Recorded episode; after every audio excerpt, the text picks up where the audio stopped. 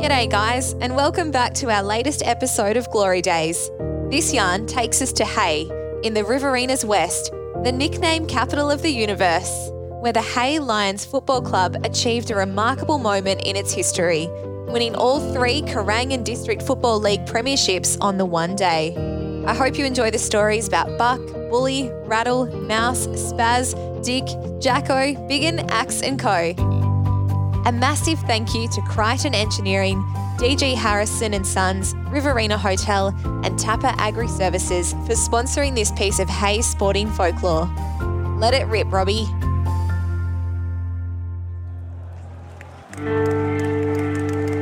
Nothing has ever come easy for the Hay Football Club, with its geographic location always a challenge. A move to the Kerang Football League in 1981 was rewarded with its first ever senior premiership the following year in 1982, its 106th year as a club. The next decade, they went close, but couldn't quite nail the second flag until 1992, when a few things started to fall in place. They took a punt on a 20 year old coach who rallied the troops who were ready for a fight, and fight they did as the town powered its way to the top in all three grades to complete one of Hay Sport's greatest ever moments. And this is how they did it. This is Hay 1992, the Triple Treat.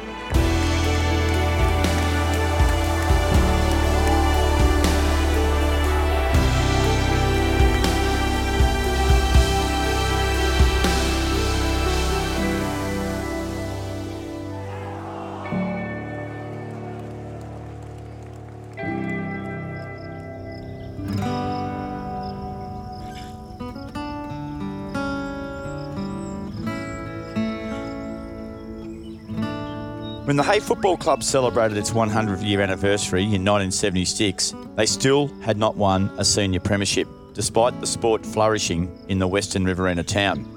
They, as a club, had experienced many ups and downs, with its geographic location being a massive obstacle as clubs, leagues, and administrators turned its back on the club as they pursued a permanent home. The club spent three years without intertown football from 1972 to 1974 after seeing many competitions and leagues come and go, with at times knockout competitions its only form of on field action. The three year absence forced the town to run its own competition in that period until the Mid Murray League became its new home in 1975. The last competition Hay had played in was in the Barellan League from 1962 to 1971. Hay spent just six years in the Mid Murray League with minimal success until a new home was found in the Kerrang and District Football League for the 1981 season. The senior premiership drought was broken in 1982 under coach Frank Cranage when they defeated Appin by 17 points. The seconds on the same day made it back to back flags. The next 10 years resulted in many finals appearances, but no more premierships, with a series of finals losses and preliminary finals exits in particular starting to wear thin. At the end of the 1991 season, President Ted Hill and head recruiter Buck Howard were onto a lead about a potential coach to replace current coach David Saker, who was pursuing a cricket career back in Melbourne and unsure of his availability for 1992. Saker, who was runner up in the 1991 league medal, did not return as his cricket career started to blossom. That eventually took him to a 72 match first class career at both Victoria and Tasmania and then on to a decorated coaching career that included stints with England, Australia, and Sri Lanka as fast bowling coach, along with a Sheffield Shield title as head coach of Victoria and a stint as head coach of Melbourne Renegades in the BBL. Hill and Howard moved quickly on the lead they got from Jum Dwyer, who had a stock and station business in Ariah Park, about a bloke called Dennis Dunstan, who had been coaching Ariah Park for the last two years and was on the move. Dunstan, who was only 21, had family connections to local Hay legend Marty Jackson. Jackson and Dunstan's mothers were sisters and grew up in Balranald, where Dunstan started his senior career before being appointed coach of Ariah Park as a 19 year old for the 1990 season. Buck Howard tells more about the process that secured Dunstan's services. We were having a few beers down at the uh, down at the Crown, and Ted Hill, uh, who was the, uh, the, the new president of the footy club, and I were just walking out the door, and we were just happening to be talking about how you know we'd got this terrific list of guys, and we we were just sort of, you know, we, sh- we should be a lot better than what we were, and we needed somebody to turn us in the right direction. And it's funny how things fall into place because this guy that I, I'd known for years, this Jum Dwyer, it was in the agents at Hay as, as the manager at Elders, and then he moved to Ariah Park to uh, start his own business. And he was back in Hay at that weekend, and he'd. Uh, the, the coach at Ariah Park at the time was a guy called Dennis Dunstan, and he said he heard he's on the move and I should give him a ring, and I uh, I gave him a ring and. Uh, and yeah, now it's history. He came to Hay, and that was sort of the icing on the cake for what we needed to, to get where we got in '92. I didn't realise at the time that he was only 21 until I met him, and you know, but he was, I think he was a guy a bit before his time because he was certainly switched on as a coach. He, he knew how to get the best out of guys, and he didn't take any crap. The appointment of Dunstan proved a masterstroke, with other recruits making their way to Hay. Amongst them was Roy Simpson, another 21 year old who had played with Dunstan at both Balranald and Ariah Park. Simpson worked with Buck Howard as a builder's labourer. Both Dunstan and Simpson lived with club president Ted Hill. Dunstan said that initially he wasn't that keen on the offer, but Simpson talked him into taking the job. Yeah, Buck Howard rang me and um, said if I was interested in coaching Hay. So yeah, I ended up, yeah, I went over for an interview with him and Ted Hill and um, Russell Hindle actually. I went over on my own and had an interview and sort of, no, after like more or less you know, recruits down the spine, like, you know, centre half back, centre half forward, Ruckman. And um, I thought, geez, you know, and I, Roy Simpson, like, he was, he was a rover, about the same size as me. And, and when I went out to interview, and I actually I run into a few of the boys, they'd finished playing cricket. And I'm looking around and I thought, geez, you know, they're all six two, six three. I'm thinking, you know, we won't need too many big blokes. So I was seeing Royce, and um, oh, we went over and for um, a night, and I took a few blokes over with me, and actually it didn't go that well that night. so when we left, I said to Royce, "Oh no, I'm not. We're not going." Anyway, a few weeks later, Royce come over, and then we decided that we'd, um, yeah, we'd take it on. So yeah, that's how it come about.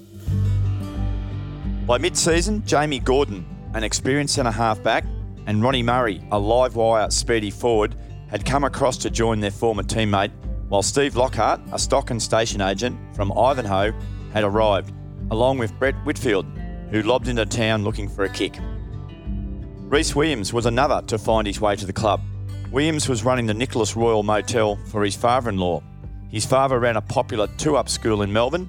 Buck Howard said when Williams arrived, he looked anything but a footballer this Rhys Williams came to town. His uh, his partner at the time, um, her father owned the uh, Nicholas Royal Motel, and, and he came there to, to manage it with uh, with uh, Lisa, and uh, he strolled over to training this night, and we had this this guy, uh, Richard Aaron, who. Poor bugger's deceased now, but he he was one of the guys that he just said it as it was. And Rhys strolled in with a pair of shorts, and he had these lily white legs.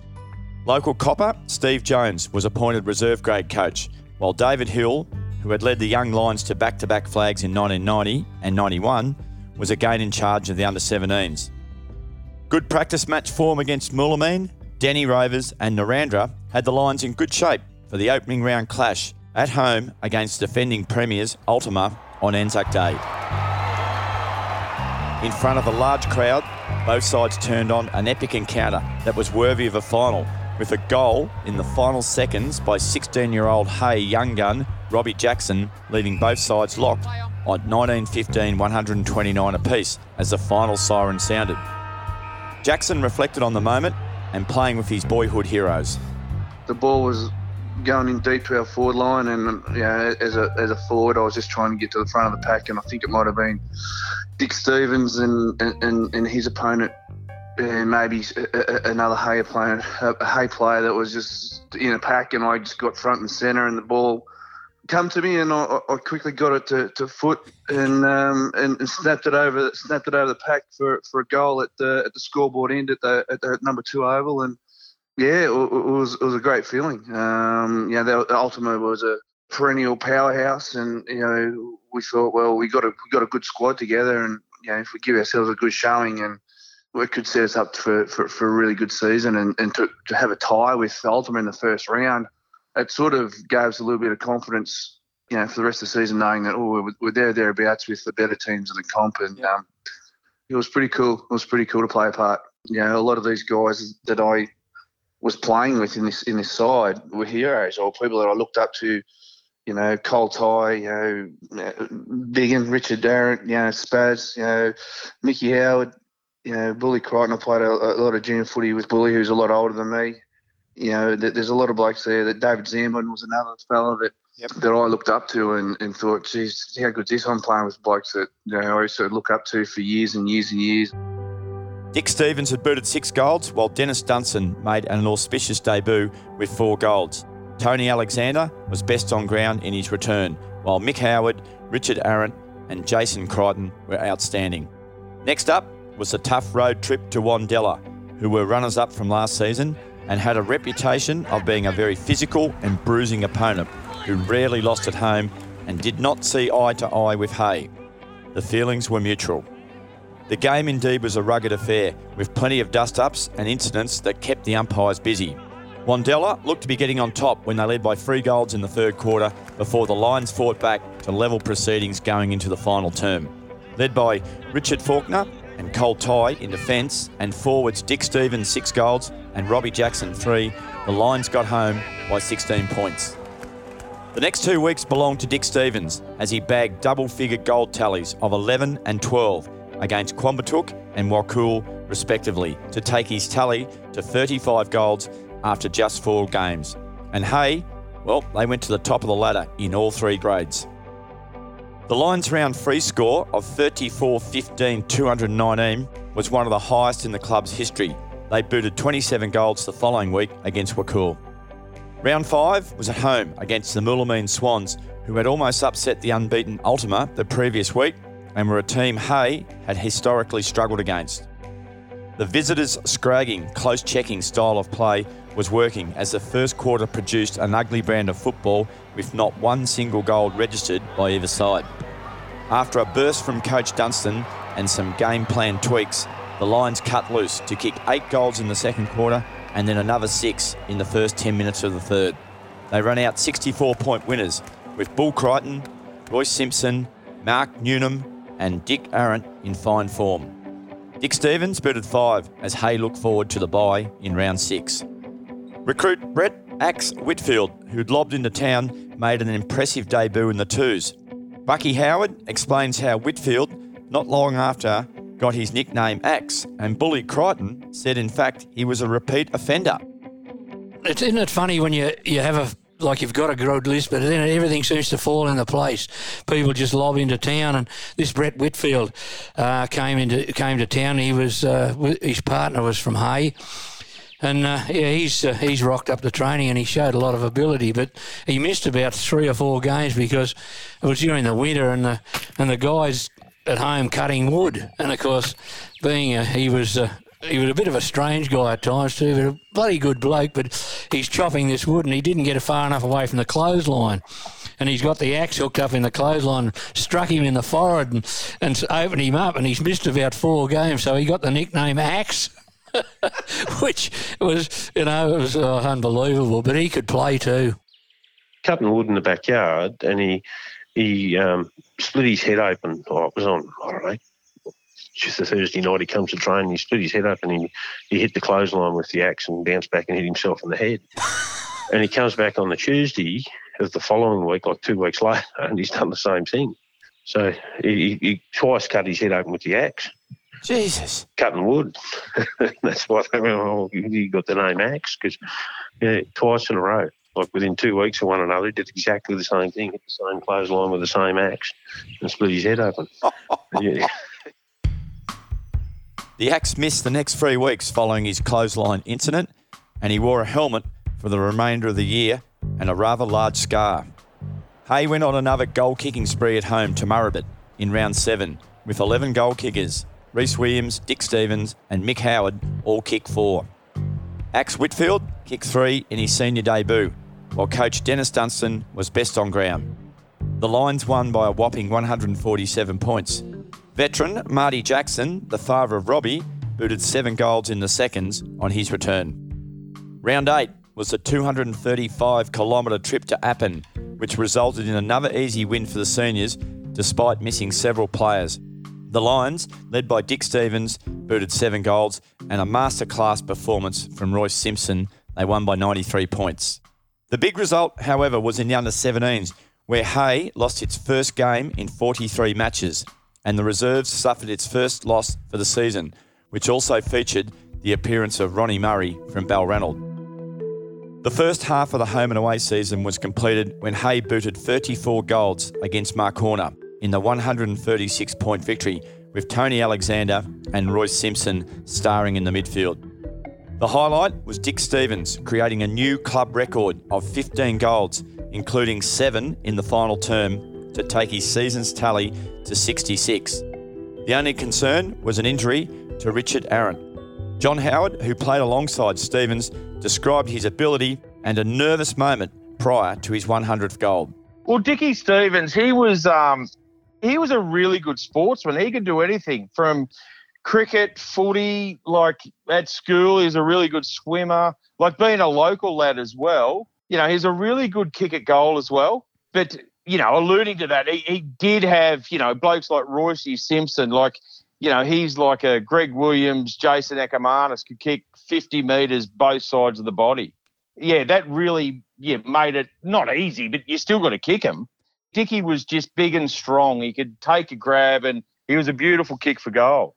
And he had he, he kicked some big hauls during the year. Yeah, I, I, am sure one game he might have kicked 15, but I think um, he might have kicked seven in the last quarter. I remember that was at Hay, and yeah, he was very dominant.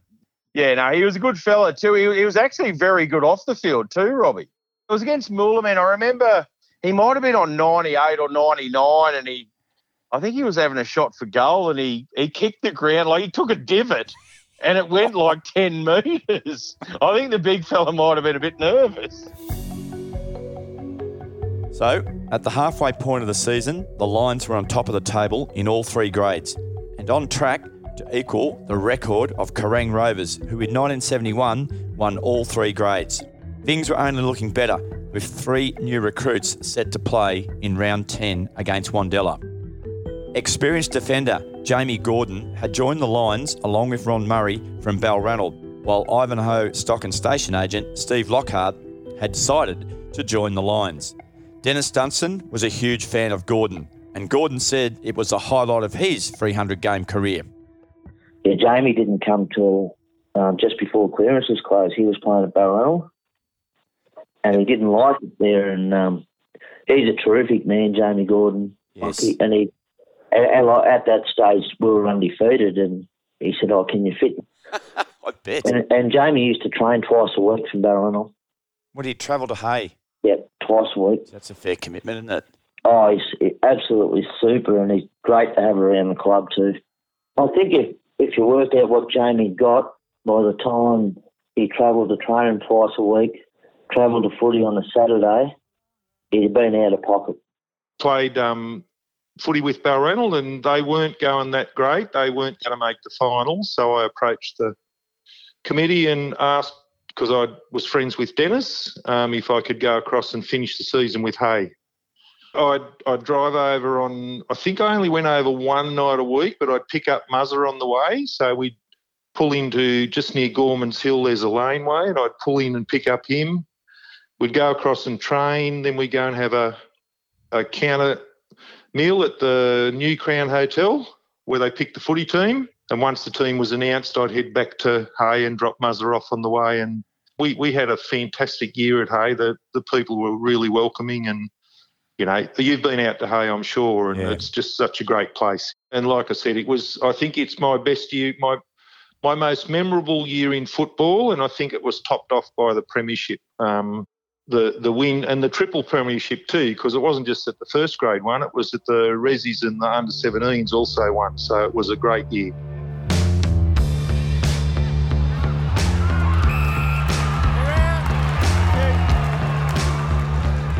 Making the trip to Hay were enemy number one, Wandella, led by the colourful and fiery Hans Fedke, who had history with many Hay players, and another stoush was eminent. The Lions were missing several stars and then lost coach Dennis Dunstan to injury early in the game. It didn't take long for things to hot up, with Fedke being sent off after just 10 minutes for kicking Hay back pocket Mouse Newnham. On baller, Tony Alexander recalls the incident like it was yesterday. This particular day, Mark Newnham was in the middle of the ground. He'd obviously went to ground. Hans came in from behind him and just decided to kick him in the back, which is something, funnily enough, Hans to do. Umpires standing right there, and Hans gets red carded and sent from the ground. Wasn't a vicious kick, but yeah, it was still a kick, and off he went. Um, yes, so that was sort of clearly remember Hans doing that. The following season, it was Fedke and Hay's Reese Williams who got stuck into it, with Williams placing Fedke over the fence, onto a car bonnet, and then trading punches. Buck Howard said it had to be seen to be believed.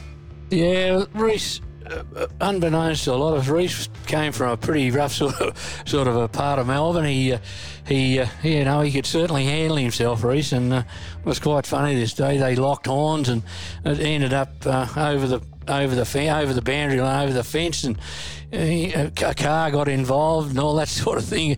Yeah, there was a few. What a car! Oh well, on the bonnet of a car, there was there was a few uh, fists being thrown, and yeah, it, brought the crowd to, to their feet. Anyhow, it was yeah pretty interesting. But he had him over the fence yeah, on the bonnet of the car. Yeah, it was uh, yeah, it was just one of those things. But anyhow, they got back over and everything was forgotten and got on with the game. But he was pretty colourful Hans. But after the game, he, he just had a drink there, but once he crossed that line, it was just, you know, it was, it was on.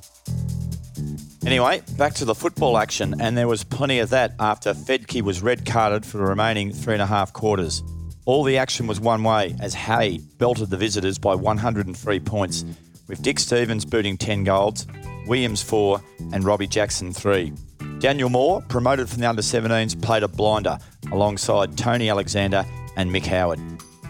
Next up, round 11. And in a quirky set of circumstances, the road trip to Ultima would see both sides unbeaten. The two sides played out a draw in round one, and both had not lost a game since, meaning the minor premiership was basically on the line. Hay was still missing many with injury and called up five under 17 players to take the baton. They performed brilliantly alongside the class of Mick Howard, Dick Stevens with seven goals, and Tony Alexander, Reese Williams, who had dominated all day, injured an ankle in the last quarter. Royce Simpson and Robbie Jackson dominated across the centre, while Richard Lugson, Bernie Monahan, and Scott Edwards starred in defence as Hay run out 57 point winners.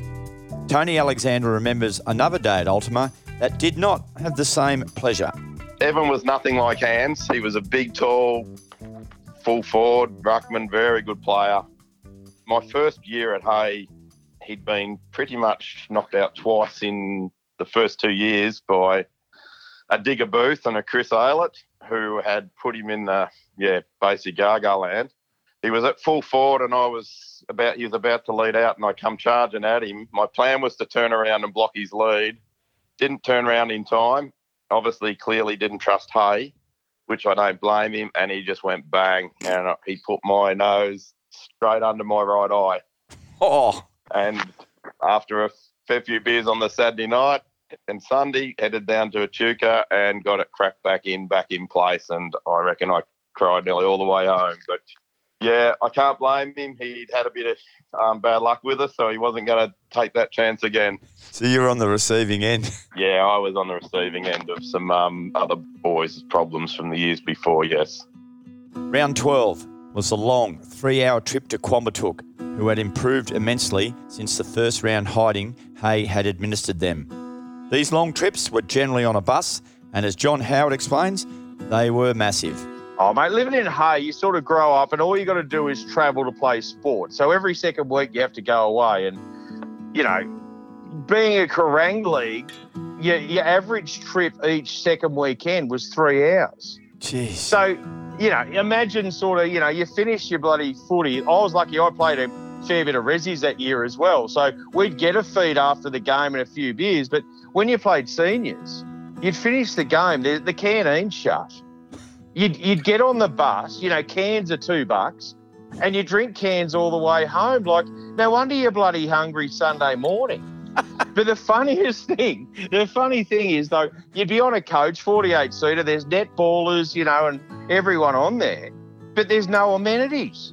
So, you know, they'd stop for a leak and the poor old netballers would go on one side and the, you know, footy players on the other side. It, that's where it teaches you to control your bowels, you know what I mean? Like it's, yeah, they were the days. But, you know, you'd get home, you start, you didn't get home until 10, 10.30 and obviously there's no feed at the pub and yeah it was tough times. Like talk about recovery. That was um Hayline's recovery you know 101 yeah well saturday nights you know i lived i lived in a little little house with three other footballers. Um it was called the dungeon you know it was a lovely little house. Um yeah people thought it was a shithole. We just sort of thought it was home. But um you know, majority of the time you'd have 10 blokes around there trying to cook sausages and all this sort of stuff. And, you know, you'd wake up through the night thinking the fog was coming in, but it was the sausages on the in the saucepan.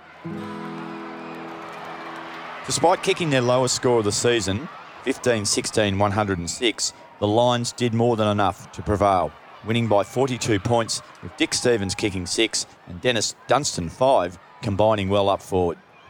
Steve Lockhart, in defence, played his best game since joining the club. A home game against a hot and cold Wakool was next. Wakool were coming off a big win over Ultima and came to Hay with hopes of inflicting the Lions' first defeat of the season. Hay was strengthened by the return of Bully Crichton and Reese Williams, while Brett Whitfield was returning after missing three weeks to the infamous clothesline incident. A best on ground performance from Tony Alexander that included four goals was supported by ruckman David Zambon, defender Richard Lugston, Dennis Dunstan with six goals, and Dick Stevens seven to take his season's tally to 96. The final margin was 119 points that sent Wakool home with a new perspective on where their season was at. As was the case on most Sundays, the Hay boys would slip into the local watering holes for a Sunday ritual. John Howard explains. Well, the Sunday sip, it was mainly, you know, blokes like Brian Harrington, my brother Mick, and Dickie Stevens, we'd, you know, and a few other guys. We'd meet down the highway in a hotel at about midday, and you'd go down there, and it was all middies back then, and you'd have a few middies, and you know, you then you'd drag over Ben, you know, New South Wales. We'd end up over at the rugby league on a Sunday arvo. It started about three. So you'd go over there, and the majority of the time there was sort of, you know, 20, 25 footballers there you know, you're just having a few beers, then you'd end up at another local establishment. And, you know, Monday mornings were quite tough, Robbie. You know, your Mondays were hard. Tuesday training was even harder. There were no shortage of larrikins in Hay, and one of the best pranksters was Bully Crichton, who stitched up coach Dennis Dunstan, as Dunstan explains. Bully Crichton, he organised this show and he had to kill half a dozen sheep donated, and he borrowed me ute. And about three or four days later, I'm driving I couldn't handle the smell in my ute. And anyway, that I'm driving back home, and I thought, oh no, there's something wrong here. So I get out and I see a blowfly just come out of the back of my ute. thought, what? So anyway, yeah, the, what he done was where the petrol tank was, he'd taken the screws out and he'd put six sheep heads in the, underneath the back of my ute. Six sheep And heads. Six sheep heads and the stink and the maggots of, uh, yeah, I've never have forgiven him for it. Oh, Anyway, it was a, everyone in the footy club knew except me, so it was a bit of a joke. On a tough and testing day at the office, Hay overcame a tenacious Moulamein to escape with a 13 point win, despite Moulamein having seven more scoring shots.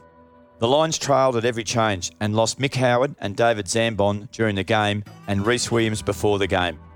Season best performances from Brett Whitfield, Scott Edwards, Cole Ty, and Mouse Newnham saved the day for Hay.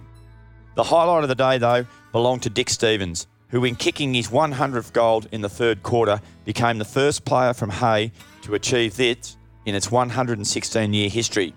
Stevens finished with seven and reflected on the day and the season in general. The first shot at the hundredth, I took a divot out of the ground. I was a bit nervous, so but um, that was my probably main recollection. The the one before I kicked the hundred was probably stuck in my mind more than the one kicking the hundred. I think been around 60, 70 a couple of times, but never sort of went on to crack that elusive ton. I suppose um, whether that's just had a bit bit a year straight of kicking or what, I don't know, but nothing changed in my way. As we were always rattled, didn't matter where I sort of let out. I knew the ball was going to be hitting me on the tit somewhere. So um, it was it was pretty pretty good knowing that the confidence I suppose that gives you when you lead out, knowing that the ball's going to be in front of you and you're not going to have to be backing back or sort of turned around chasing it. It's they were all in Dennis. Yeah, Spaz was pretty good too, sort of hitting you on the lead. So we'd we'd had a couple of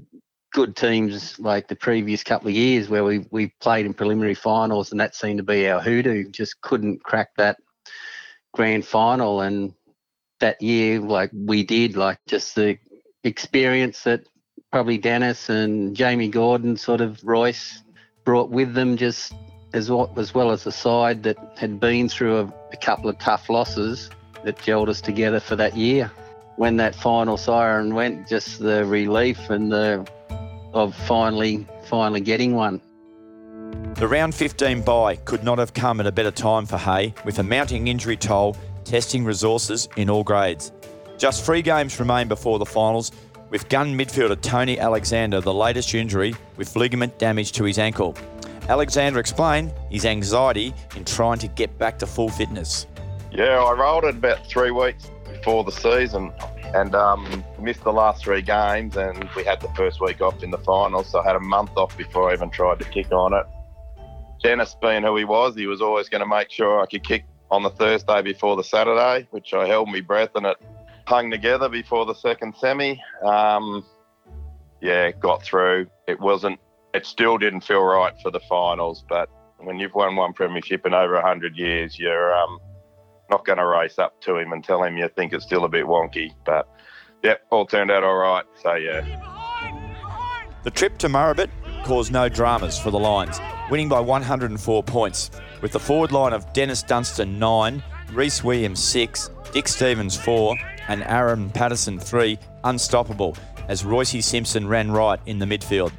The victory wrapped up the Club Championship Award and the Minor Premiership with all three grades.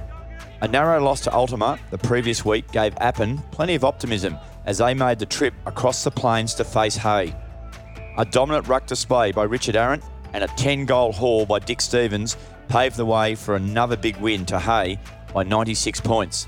Aaron Patterson with three goals was again outstanding, as was Jason Crichton. Coach Dennis Dunstan was a massive fan of Aaron, or Biggin as he was known.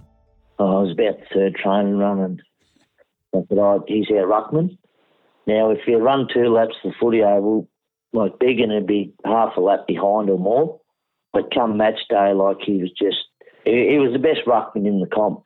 Terrific mark, tap ruckman, and just get to work and ruck all day. Like it was a stalwart hay through and through, but um, he could have made a lot of money out of playing footy because ruckman were hard to come by. The final home and away match had Hay host Macorna. Both teams had a mutual dislike for each other, and it was with great delight that Hay sent the Tigers home with its tail between its legs after a 140 point hiding. Brett Whitfield sharpened up his game with seven goals, while Stevens and Aaron kicked five and Jackson four. Hay kicked 12 straight in the second term after leading by just eight points at quarter time. The honour roll was pretty impressive as the home and away season was completed. Top of the ladder in all three grades, club champions for the third time in four years, leading goal kicker Dick Stevens in first grade, and Robert Loveridge becoming the sixth straight Hay player to win the under 17s goal kicking. Hay finished unbeaten and two games and 80% clear of second place Ultima in the seniors. In all matches, they kicked over 100 points, averaging 158 points per game with an average winning margin of 90 points. To say they were red hot favourites heading into the finals was an understatement. The first week of finals were played in terrible conditions, with Quambatook eliminating Appin by 14 points and Wandella set up a second semi final clash with Hay by defeating Ultima in a bruising contest by eight points. The week off was a godsend for the Lions, with a full list available for the clash with Wandella at Wakool, with the prize being a spot in the 1992 Kerang and District League Grand Final. Selectors decided not to risk Dick Faulkner, who had a hamstring strain. A heavy shower of rain prior to the start made conditions wet and slippery, but it was Hay who converted the best to lead by 15 points at quarter time. The second quarter belonged to Wandella, who dominated and should have led by more than one point at half time. Superb defence by Steve Lockhart and Dave Zambon kept Hay in the contest. Changes were made at half time, with Zambon into the ruck, Richard Aaron to centre half forward, and Tony Alexander into the centre. Dennis Dunstan delivered a stinging address as he led from the front early in the third when he was flattened, only to bounce back with two goals in two minutes. Dunstan explained he was never too concerned. You know, we did a lot of work and, and we were a lot fitter than anyone else. And we were lucky enough that we had a culture back then that everyone trained. The game took a massive change when Wandella bad boy Hans Fedke was sent from the field after an incident that Tony Alexander recalls clearly. Wandella up by a few points, and they were actually playing very well. I got a kick out on the wing, and I, as I kicked it, Hans came charging in and um, zipped past me, and I just did a 360 spin, dropped to the ground. Poor bugger hadn't even touched me. the, the umpires turned around and um, just looked and saw it was Hans, assumed he'd done something wrong, and sent him off. And yeah, didn't that cause a ruckus over on their their bench at the time? But yeah, he was a bit stiff that day. Following year down at Wandella, he got me really good and said that was payback. But I told him we'd won the premiership, so it didn't really matter. But yeah, he did get me back. There's no worries about that. Hay took control from that point and went on to win by 39 points, with Dunstan kicking five in a best on ground performance. Dick Stevens booted four, with Tony Alexander and Ronnie Murray kicking two each. 10 goals from David Hill and a brilliant game by Daniel Hicks paved the way for the seconds to win by 93 points over Wandella. The under 17 started the day in great style by also belting Wandella by 71 points, with Matthew Stewart and Daniel Moore starring. So, this meant all three teams had qualified for the grand final in two weeks at Murrabit as the town was struck down with finals fever. Ultima qualified for the preliminary final by defeating Quambatook in the first semi final on the Sunday, meaning their opponent would be Wandella for the third time in four weeks after having played them in round 18 and also the qualifying final. For the third time in four weeks, Wandella beat Ultima meaning that the Bombers would be Hay's opponent in the grand final. Wandella had also qualified for the under 17s decider, while Appin had an easy win over Wandella and a spot into the second grand final against Hay. Hay had more reason to celebrate when Rover Royce Simpson took out the E.G. Hunt medallion for the Kerang and District Football League Best and Fairest. Simpson polled 20 votes, two ahead of runner up Marty Graham from Ultima. Mick Howard, with 11 votes, was the next best for Hay. It completed a great night for the Lions, with Robbie Jackson being awarded the Rookie of the Year. John Howard and Daniel Hicks were both runners up in the seconds best and fairest. Tony Alexander said Simpson was a gun. Uh, Royce just came into the club, um, probably a player we hadn't seen at our stage of, or any time in Hay and in, in the league for that matter. Just so clean, poised, confident, balanced everything. He was just a brilliant player. Very nice guy. No, no lip or wasn't smart. You know, and you, when you got the opposition shaking their head saying, "Wow, the best player I've seen in the league," well, that stood out for me. But yeah, I think he was almost ahead of his time. Grand final day was a big one in the Jackson family. Robbie Jackson spoke about the occasion. All four of us played on that day, which was a great Wow. day for the family. But um, yeah, Chris Chris kicked the day off with uh, with the 17s and had a, no, they were really strong for a long. You know, the, thirds was a, or the 17s we called them were, were a fantastic side and they were strong for oh, a good part of a decade. And uh, the second the seconds were they, were they were the hard luck story of the footy club. They always seemed to be there thereabouts and make the finals. And you know, that was a real monkey off the back for the seconds. And you know, we had a really good squad. There's a lot of blokes in that second grade side that uh, floated in and out of the first grade side throughout the year, but uh, just all the, the moons aligned, and um, you know, the whole town, the whole community got behind us, and it was, I felt like we were rock stars for, for a couple of days there when we won the flag and won the three flags, and it, it was fantastic to be be involved in. A large band of Lions supporters made the two hour road trip to Murrabit, with the under 17s game the start of a massive day in the history of the club. The under 17s were forced to come from behind at all changes to power home to a 25 point victory and its fifth premiership in the last six years. Craig Beersman was named best on ground. The seconds went in favourites but found themselves down by one goal at three quarter time. However, kicking with the breeze, the Lions roared home in great fashion to win by 25 points, with John Howard being awarded best on ground, with Daniel Hicks, Brett Anderson, and David Hill not far behind. The victory was the Lions' first second grade premiership in 10 years.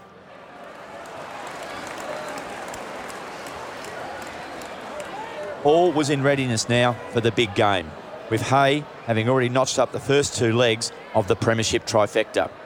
One change was made to the Hay side from the second semi final, with defender Richard Faulkner coming into the side, with Dean Humphreys, the unlucky player, to be omitted. Wandella won the toss and kicked to the river end, which was aided by quite a strong breeze.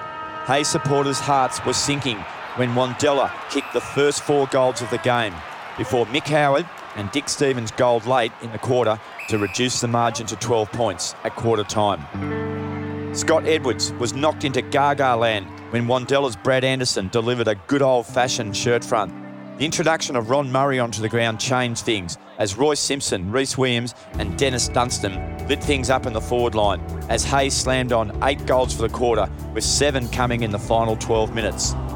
The 26 point halftime lead for Hay was increased to 27 going into the final quarter after both sides had kicked four goals in the third quarter. This was a great result for Hay, who were coming home with the breeze at its back. An inspiring free quarter time speech by Dunstan was backed up in the field of battle when Dunstan kicked the first two goals of the quarter to put the Premiership Cup well and truly in the hands of the Lions as they run out 31 point winners to complete an undefeated season and a hat trick of premierships for the club.